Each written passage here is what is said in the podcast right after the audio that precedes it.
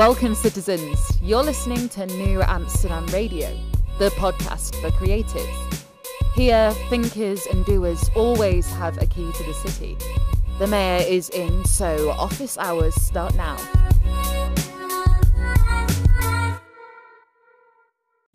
Welcome, citizens. New Amsterdam Radio starts now. Uh, I'm having a little bit of a goofy time today. It's one of those days where I just can't grab anything. Like things are just dropping out of my hands. Have you ever had days like that where you just feel not coordinated? I don't know. This is the podcast for creatives, New Amsterdam Radio. Learn more at knewamsterdam.com. But you already know that because it's the name of the show, right?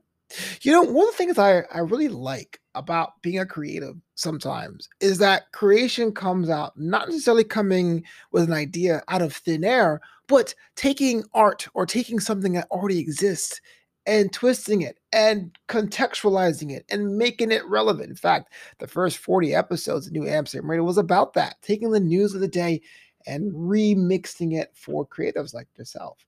But my guest today took that to another level. I'm sure you're familiar with the works of Dr. Maya Angelou. I know I did. I know we studied a lot of her works in school.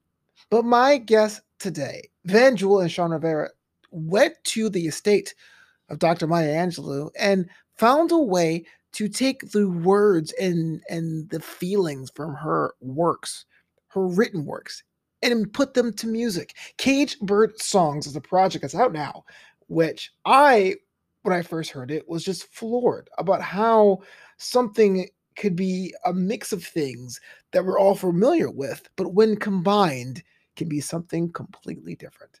So, before I get into my talk with them, I just want to say, as always, thank you so much for checking out the show. You who have a million and one podcast solutions and ideas in your daily schedule or weekly schedule, but you made New Amsterdam Radio part of your podcast diet. I, for one, am enamored. And I will continue to thank you because that's what a mayor does.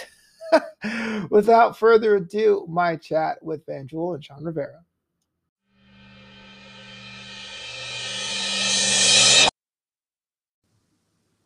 Welcome back to New Amsterdam Radio, the podcast for creatives. And I can tell you one thing over the last year, I have grown so much as an individual, as a business owner, and a creative. But there's one through line I love, and that is being aware of what's going around in sense of self. I'm a creative of color, and connecting with other creative of colors has always been one of the great things about doing what I do. So let's talk about this today because I stumbled across this collection, this beautiful collection of, of poems set to music called Caged Bird Songs in association with Dr. Maya Angelou. And here we have the creators behind that project, Van Jewel and Shawn Rivera. Thank you so much for being on the show today. Thank you for having us. We're glad to be here.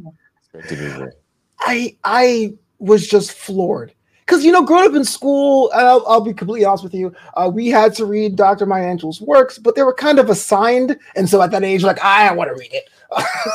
but but but but coming across this project, Caged Bird Song was a whole different, as a mom would say, pot of pumpkin. Uh, how did it come together? How what was the start of this? Wow. So um, basically, uh, I had, like you, uh, I grew up uh, listening to Maya, but it was kind of like Brussels sprouts. Like you don't realize you like them until you're older, and you're like, wait, these are actually really good. But, um, Listen up, kids. She she touched she reached me uh, creatively at a point when I was at a, a, low, my lowest low, and I was reading her autobiography, and I started to feel inspired. Like if she's been through more than I'd ever imagined going through, she suffered so that you know to pave a way for all of us, and it really kind of put things in perspective for me. Her life story. Um, as far as the music side of things, um, the poems like I had this kind of idea in my head to make to make her words into music to kind of pass it on to the next generation. But a lot of people they'll they'll base something on her work as opposed to letting her work speak for itself. Um, mm-hmm. So in 2007, um, I started recording um, some melodies to the poems. Like I had them printed out and I would just kind of sing along with it. And I had some friends that were musicians that would play and we kind of, you know, started building this snowball effect. And I had no plan. I had no idea that, uh, you know, it would take as long as it did. Um, but thanks to, um, to Van Jewel, um, you know, uh, Smooch Music helped to make the vision a reality, and it was a wonderful yeah. thing. So let's talk about that, uh, Miss Jewel. Smooch Music, uh, definitely one of the DIY brands, but you're able to have this kind of like resolve to push projects over the finish line. Uh, was it like an instant pitch, like, oh, this is great? Was it something that you tried to uh, see how the market worked? What was Smooch, Smooch Music's role in bringing this to light? Well, we started my my husband and I. We weren't married at the time, but I was I was at his house sitting on his couch. He was upstairs. Let me clear that up. And yeah. uh, and I was watching this show called Smooth Jazz, and I didn't have my glasses on. It was like gothic type of letters. It was like a like a T, the T looked like a C. So I said, okay. I said smooch. Okay, so that's how it started. Smooch music, and um, and our first, our first, um, actually, our first artist was Dr. Angelou, and um, it wasn't like we were waiting for anything. We were trying to go in all different types of directions, and along came my my son was working, doing some things with Shawn, and then Shawn brought this project to us through my son, saying. Um, this is something that I think my parents would really like to, to listen to. So we listened to Dr. Angelou's um, music that they put, he put together, and we said, we, we've got to work with this. Dr. Angelou, and the music was so well put together. It was like she was right there putting it together with them. It was perfect. So we said, we, we have to work with her. We have to find a way to do it. So, Shawn, you can tell them about the boat. Oh, man. There was a boat involved. Oh, uh, yeah. It, it would be an insult to call it a boat. But um, basically, a friend of mine had a tip and said, look, um, there's a party for Maya's 80th birthday, and you're not on the list, but uh, here's the dress code and here's where it's at. And if they catch you, I don't know you. so, so uh, yeah, I hopped on a plane and I went to, of all places, the Mar-a-Lago because that's where everybody was staying. The Obviously, come yeah. from Mar-a-Lago, but you know, this is how, this is back in t- 2008. Um, the clarification. I show up at the designated place, and there's a yacht, and on this yacht is Oprah Winfrey and Quincy Jones and Tyler Perry, uh, Ashford and Simpson. I mean, you name it. It was like the who's who on this yacht, and they're eating like pink cheese. Oh man, it, it was just a fabulous, unforgettable time. Yeah, I didn't get kicked off the boat. So I mean, don't like tell me the blueprint of seeking to a party, but was it a, like a James Bond thing? Did you have like Vulcan grip somebody to like pass the security? Like what? No, I actually I, I acted as if like I, I dressed the part, um, and I saw somebody there who was a friend of a friend, like the person who gave me the tip, uh, Margaret Courtney Clark. Uh, she was friends with Vicky Hughes, um, who is one of Maya's uh, family members, cousin. Um, so I started talking to Vicky about Margaret, and then other people saw us talking to each other. And next thing you know, it's like I'm being introduced to other people. So by the time like the line started forming, you know, I was just another person in the line. I was waiting to see if they're going to pull out like a guest list or a manifest. Yeah. But no, if you knew where to be, then you could have got on that boat. Uh, maybe I'm just like totally ignorant, but I figure if Oprah was there, they would look for fingerprints, biometric scans, retina scans.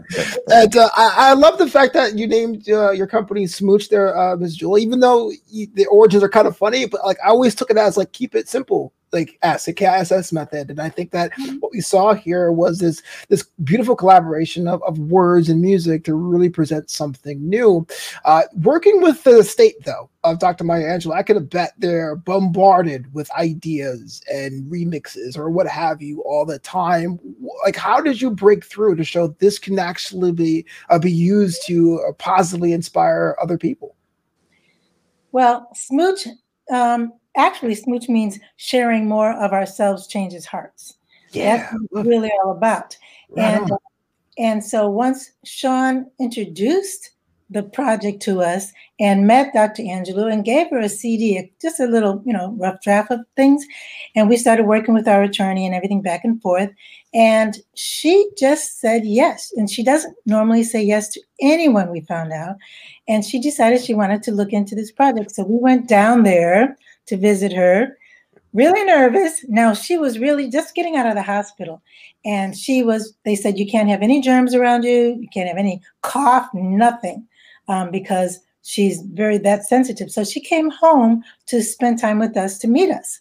And so we, uh, before we left, we went to um, the, the black part of town and we got some African soap, which was really, really good, and washed ourselves really good. And um, so we didn't have any any germs around us.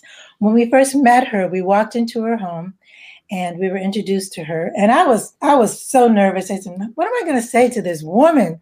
You know, this icon. So, you know, I was a little nervous and I said, hello, it's nice to meet you. And she, she was so sweet and so pleasant. And she asked me when we sat down, she asked me to give her some papers. She has some papers on her desk. And I, I gave her, uh, you know, two three pieces of paper. And I said, I don't know, is this okay to write on? She said, um, I said, it looks important. She said, everything is important. So that was my mm-hmm. first lesson. And I said, okay. And then she looked at me and she said, I perceived who you two were before you got here. Yeah. And I said, Oh, okay. Then I said to myself, I don't have to worry about trying to be what I'm not, you know, or trying to be smart or whatever. So everything calmed down at that point, and we just were ourselves.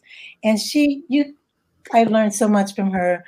I, she's changed my life. I would never be the same. The things that she taught us, the things that she said to us, and the way she worked with us, she really knew what she was doing, and she was always on time with her pearls on. She was Ooh. dressed to the to the nines, and she. We were always sitting at her big kitchen table, and that's where we did all of our work. And um, she was mm. always there and telling her her people what to do. Okay, find this, do this. I mean, she was on it when we walked in that door every single day. Yeah. Shawn, your musical background speaks for itself. I mean, you can you can do a couple deep dive Google searches. I mean, LaFace Records, uh, which was a record label I wanted to be signed to. I had no musical talent. I just wanted to be signed to it to High Five OutKast. That was like a kid's uh, dream here. Uh, but what, what is the nuance though of of making songs out of lyrics you can't really like change, right? Well, you can't you, really do things with But that's that's a great question. Okay, you, are in LA. Are you familiar with Leimert Park? Yeah, yeah. Well, I used to be part of the spoken word scene after the Az Yet days, after my '90s R&B boy band thing kind of died down. I really got heavily into spoken word and performance art. And the thing about Dr. Angelou is the way she writes, it has cadence rhythmically, and also um, the meter and the structure lends itself to music. And on top oh, of that, okay. uh, if you do a deep dive into Maya, she has uh, Calypso records. Like she, she used to be a musical artist as well. So I chose poems that really didn't uh, need much adjustment um, in terms of. It was more about building around her. The best compliment I get when people listen to the record is, "So, what did you do?" Because it sounds like she went in the studio and just did it that way. But Turn really, me up, yeah. it's like how you, you ever see like online how they do these um like auto tune the news or like iMarquees where they'll yeah. be syncing up. I, I was doing that kind of stuff like before it was a thing. Like to take the YouTube videos, I would take her video and then try to line it up with the beat, like yeah. chop it, phrase it. So it's kind of doing the same thing for the audio and the video. Um, but really, I, I have to say that it, if if it wasn't for the depth of Maya's work, what she put into it, there would be no inspiration like the kind of uh the attention to detail like you can't mess up dr angelou. Like it'd be better just to leave it alone if you're gonna you know right. take liberties. I gotcha. Like those late michael jackson songs. Wink wink. Uh oh, here we go. Right. I had to go. Into that sorry uh but for, for my idea to completion how long was the the Caged Bird Songs project? Woo! Mm. that's a good question. I, I, would say about seven years plus because there, there was one version of the record that was done before we met her. There were clearances that had to be obtained legally, right. but for the for the rights for the printed work, the poems, her name and likeness, and then there were audio samples from some of her performances that were included, and to have her, she actually performed live on the record too. There's music, new uh, creations that she did specifically for the album so there's a lot of red tape. yeah, I can imagine. Yeah, it's actually still going on. You know, yeah. even though she's she's passed on, her music, her energy is is still alive and well. So I don't know if it's ever going to end because the things that that are on that uh, on our music, is time timeless, and mm-hmm. things are always going on in the world that relate to her music. So we can pick out different songs right now, like we did "Still I Rise" and now "Human Family," uh, things that are always going to be current. So yeah. we don't even know if it's ever going to end. But the things she said to us um, the last time we talked, uh, we were getting ready to go go back down there. We had sent her a, a copy of what we did, and I, I called her up and I, I said, Shawn, you want to jump on this call? And he said, Yeah. So we talked to her on the phone, and we knew that she had had listened to the music. And uh, I said, "What do you think about it?" And she goes, "Well, I like it very much. What do you think?" And I said, "Well, it's fine, but we need to tweak it here and there and bring this up, bring this down, whatever." And she said, "Well, I'm leaving it in your hands." And I said, Well, God's in control. And she said, God's in control. And we hung up. And uh, oh. weeks later, she passed away, and she passed away on my birthday. Mm-hmm. And she and uh, we talked to we talked to uh, um, Oprah uh, during the uh, during the memorial, and Oprah told me um, Dr. King died on her birthday. So it was it's just like just more little pieces of we feel like we're doing the right thing for the right reason and this is so important to us and she left it in our hands so this is why we're making sure that whoever we work with whatever we do we're doing it for the right purpose and it's not about making tons and tons of money or anything it's about getting the word out because words are everything they're powerful Words are powerful. CageBirdsongs.com. So I have to ask the the the 900 pound gorilla, the elephant in the room. Uh, you know, it's it's as we're recording this, it's spring. 2021, uh, almost about a year since the uh, Black Lives Matter movement of 2020. And I have to say that specifically because it's not a year only thing, right? Uh, how has your content really, uh, I guess, come to the forefront? How is it related? Is it more relevant now than ever, judging by what has changed fundamentally uh, in our society over the past year? Um, I'm going to start with this, Shawn, if you don't mind. Take your time. Um, we were we were sitting and we had a meeting and we talked about what should we be doing now. And this was before, you know, George Floyd and all of that. And uh, and then the, the meeting that we had that was right after he passed. And we decided to do something with Still I Rise. We felt that this was the time to do that. So a few days later, Shawn came up with this incredible video it was I don't he's such a genius. He just pulls things together. It's so perfect, it's so powerful. With her her words and with Az Yet behind it and the music and the visual it's unbelievable. It's it's yeah. heart-wrenching and it's true and it moves people. And so that was the, the right thing to do at the right time. Sure. John? Well one of the things that really uh, struck me is that um, how many people weren't aware of how long this has been going on, meaning that for folks that are insulated from the real world, they think that the George Floyd incident is some kind of new thing. And um, I recall uh, Emmett Till and mm-hmm. his mother asked specifically to have an open casket and those were some of the first viral images that people had seen for that era, where it, for what would be viral to see it in a newspaper, and it was like shocking. And if she hadn't had that courage, um, then we wouldn't have been able to put things in perspective. I mean, it's it's unfortunate. Like I, am frustrated. It's a, it's like a bittersweet thing because yes, Maya's work is more poignant than ever, but I also feel as though there's only so much rising you can do before eventually we reach the top. Like there should be a point when the struggle um, comes to an end, but I don't think it'll happen in my lifetime. It would be great if it did. Yeah. Um, but all, all I can hope for is that this moves the needle, um, that people will uh, connect with the music and the message. And even if just one person kind of really uh, it hits home for, uh, where they might want to, I don't know, change course and go in a better direction, or maybe somebody who doesn't necessarily um, know what's going on but can feel it in the music. You know. Yeah, that's my next question. Uh, has the needle moved? Is it getting better at all, or is it cyclical? It's. I think it's. I think it's moving, and I have to believe that. Um, and I'm not going to ever sit still and just let it happen. I'm going to be a part of the change. We are going to be a part of the change. Even if it's moving the needle a little bit, it's moving. Okay. So I'm not asking for miracles. I'm just I'm just wanting people to listen to this music, to watch the video, to understand that we we we're moving forward. We're we're coming together more and more. And it's not just black people anymore. It's black, brown, Asian, whatever you are, you know, we have to be seen as equals. And this is what this is what we're all, you know, th- that's what our country stands for. Okay, um, no one's better than anyone else. All men, all men are created equal.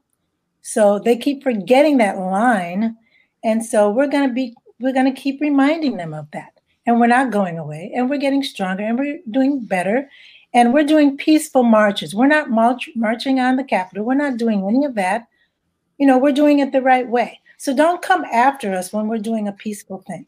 That's that's the bottom line with me. And we're going to be heard, and eventually people are going to start paying more and more attention because there's black and brown, black and brown and white people walking together in these marches. It's not like um like we're separate anymore. We have a lot of people behind us, and if you look at commercials, you'll see mixed couples all the time. You can't go back. Okay, mm. the only way you can go is forward. It's it's funny you said not funny. It's it's interesting you said uh you know all men are created equal, and I always when I do my stand up comedy, I always say it's never liberty and justice for some, right? That's kind of kind of a very similar thing. Uh, the, with Caged Bird Songs released, uh, and, and it's always pretty a cool idea. Uh, fifty uh, percent of the proceeds went to this uh, from the Still I Rise single went to the Dr. Maya Angelou Foundation. Uh, how important was it for you to give back to the foundation that gave you so much to make this project a reality? Oh, we definitely, um, with everything, one of the things that really uh, drew me to Smooch was not just with this project, but with every project that Smooch does has a humanitarian aspect. But specifically with this, um, the first thing we wanted to know was how can we use this to give back or to, to push the needle again um, mm-hmm. in more than just lip service and awareness. And with uh, Maya's Foundation, I mean, it's some initiatives that for education, women's empowerment, I mean, things that we already stand for, and uh, it just made perfect sense. Oh, absolutely, yeah. And, and and so Smooch, every project Smooch touches, they have a humanitarian effort. That's pretty cool. Being able to make sure you're not just taking, you're giving back. I mean, was that bred into the DNA? Was this project the first one to really try the pilot program? What was the business side of that uh, idea? Well, bottom line is, you know, it's not about um, you know, it's about being equal again and it's not about us, it's about all of us. And Dr. Angelou's um, projects and everything that she's ever touched um, changed people's lives. So why wouldn't we want to give half of that to to her organization, to her people? Because it's we're all in the same. We're doing all the same thing. So it's about just being fair and not not trying to be greedy or anything. But whatever we're given, we're grateful for.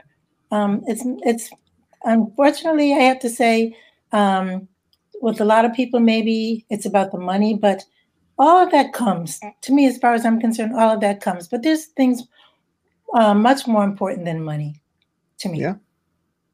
It says a lot that now more than ever we always look at the about us label. You know what, what do you stand for? What do you represent? What do you feel about certain issues? And i think that's kind of influenced what i consume whether it's songs or creative projects the artists themselves and what they stand for. So that's great. Uh, thank you so much for being on the show today. I've learned a lot more about Dr. Maya Angelou through your experiences with her. Just so gracious, it seems, uh, being able to, to really uh, agree to do a project this unique. Um, if anyone want to check it out, uh, how would they go about doing that? How can they connect with you individually uh, or as an organization at this time? How do they go about doing that?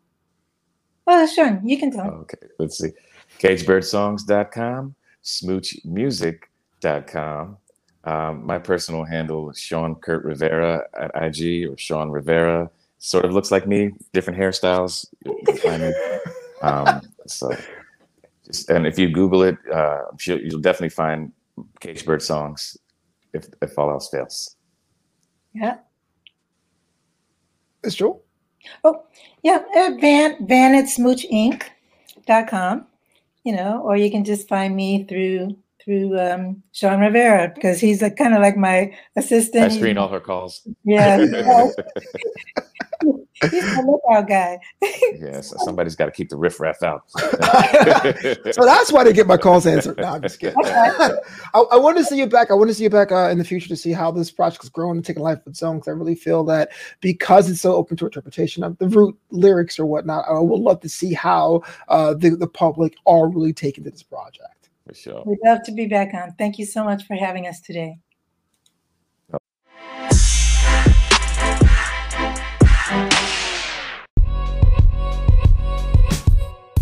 Thanks so much for listening to New Amsterdam Radio. Learn more about the show at knewamsterdam.com. That's K N E W Amsterdam.com. Until next time, this city is yours.